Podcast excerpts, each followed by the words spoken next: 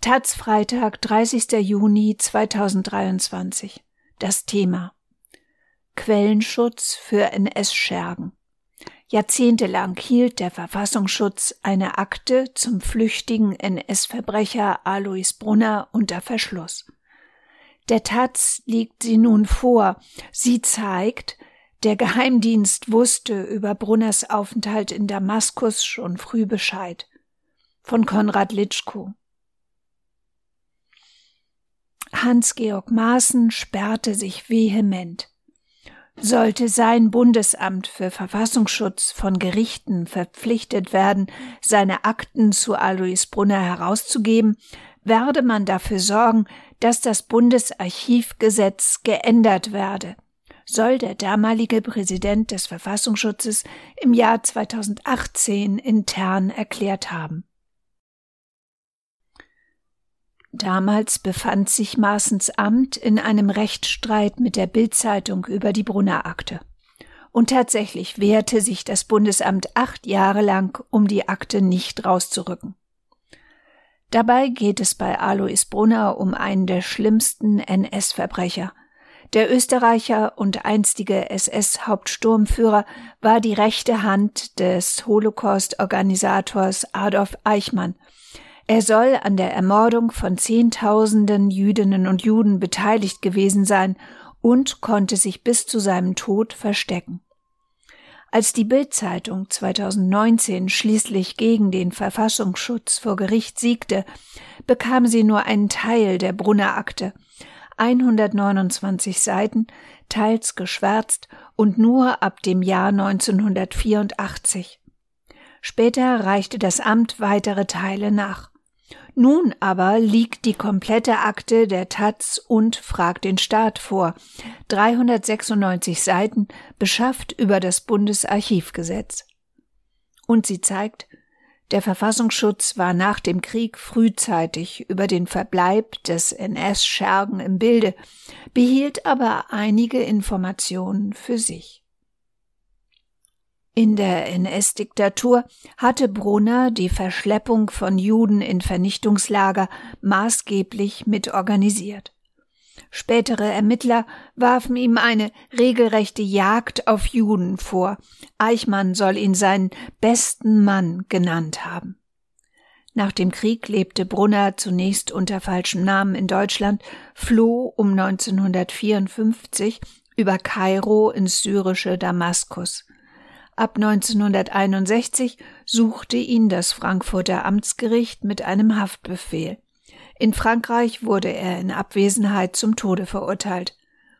Obwohl irgendwann klar war, dass Brunner in Syrien ist, stellte Deutschland erst 1984 ein Auslieferungsersuchen.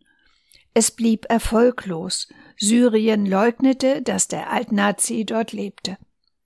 Dies tat Brunner dort indes unbehelligt bis zu seinem Tod vor einigen Jahren. Die Akte des Verfassungsschutzes zeigt nun, der Geheimdienst wusste schon ab 1960 über den Verbleib von Brunner Bescheid. Dieser lebe in Damaskus und werde dort in Kürze die syrische Staatsbürgerschaft erhalten, heißt es etwa in einem Vermerk vom Februar 1960. Festgehalten ist auch Brunners Tarnname Georg Fischer. Zudem habe Brunner noch im Dezember 1959 Eichmann in Kuwait getroffen und Waffengeschäfte besprochen.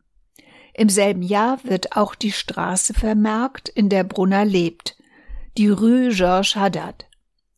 Auch zu deutschen Waffenhändlern halte Brunner Kontakt, vermerkt der Verfassungsschutz darunter zum berüchtigten Wehrmachtsoffizier Otto Ernst Rehmer, der den Putsch gegen Hitler am 20. Juli 1944 mit niederschlug.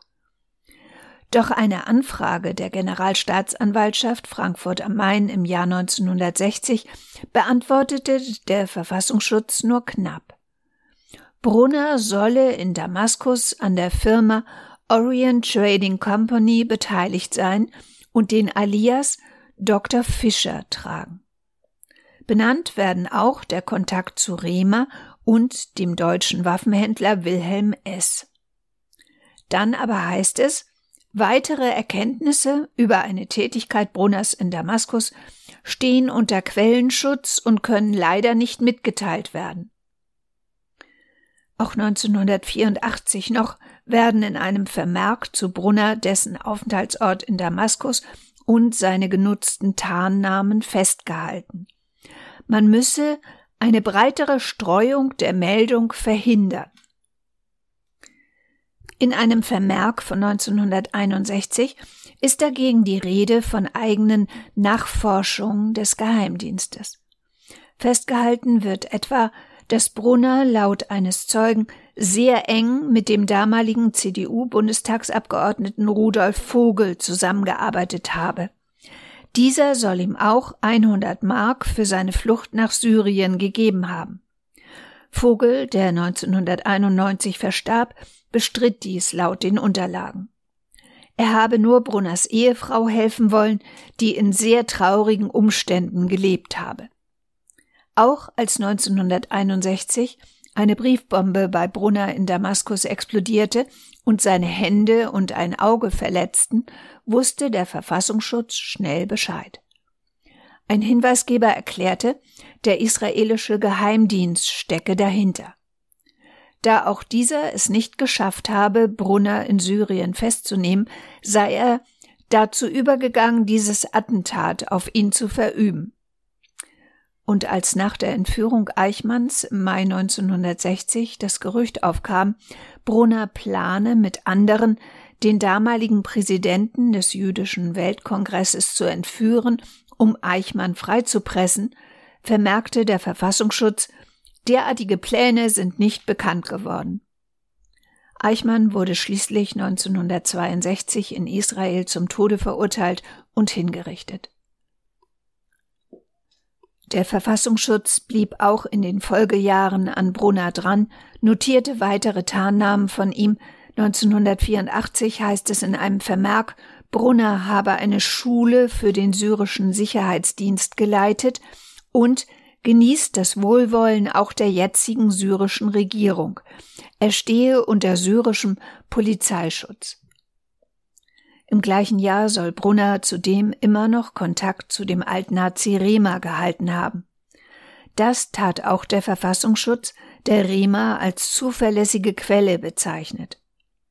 In einer Befragung habe dieser Brunner einen seiner wichtigsten Kontaktleute genannt. Dem Amt gegenüber räumte Rehmer auch ein, Brunner einst bei der Flucht geholfen zu haben. Er habe ihm vor Jahren in Kairo Asyl verschafft unter schwierigen Umständen. Dieser sei weiter gläubiger Nationalsozialist und arbeite in Damaskus für den syrischen Geheimdienst, was ihm auch Kontakte zum BND und Verfassungsschutz verschaffe, zu vorwiegend jüngeren Leuten. Nachrichtendienstlich sei Brunner stets up to date, so Rehmer. Der Verfassungsschutz lässt das in den Akten unkommentiert. Der BND wies 1988 eine Zusammenarbeit mit Brunner in einem Schreiben an das Amt zurück. Man habe zu keiner Zeit Verbindungen zu Brunner unterhalten. Überprüfen lässt sich das nicht. Der BND löschte alle seine Akten zu Brunner in den 90er Jahren. Rehmer blieb aber nicht Brunners einziger langjähriger Szenekontakt. 1977 soll er einen rechtsextremen Informationsbrief aus Deutschland empfangen oder sich noch Ende 1988 mit dem österreichischen Altnazi Gerd Honsig in Damaskus getroffen haben, um mit ihm dessen Buch Freispruch für Adolf Hitler zu besprechen. Danach indes will der Verfassungsschutz laut Akten nichts mehr über Brunner herausgefunden haben. Der NS-Scherge blieb aber bis mindestens Sommer 1993 noch im Personenregister des Geheimdienstes abgespeichert als zeitgeschichtlich bedeutsame Person. Am Ende soll Brunner kärglich in einem Keller im Diplomatenviertel in Damaskus gelebt haben und dort verstorben sein. Wann genau ist bis heute unklar. Hieß es zunächst, er sei 2001 mit 89 Jahren gestorben, datiert der Verfassungsschutz das Todesjahr auf 2010. Das deutsche Ermittlungsverfahren wurde gar erst im Sommer 2022 eingestellt. Seitdem gilt er auch juristisch als tot. Für seine Verbrechen musste sich Brunner damit nie verantworten.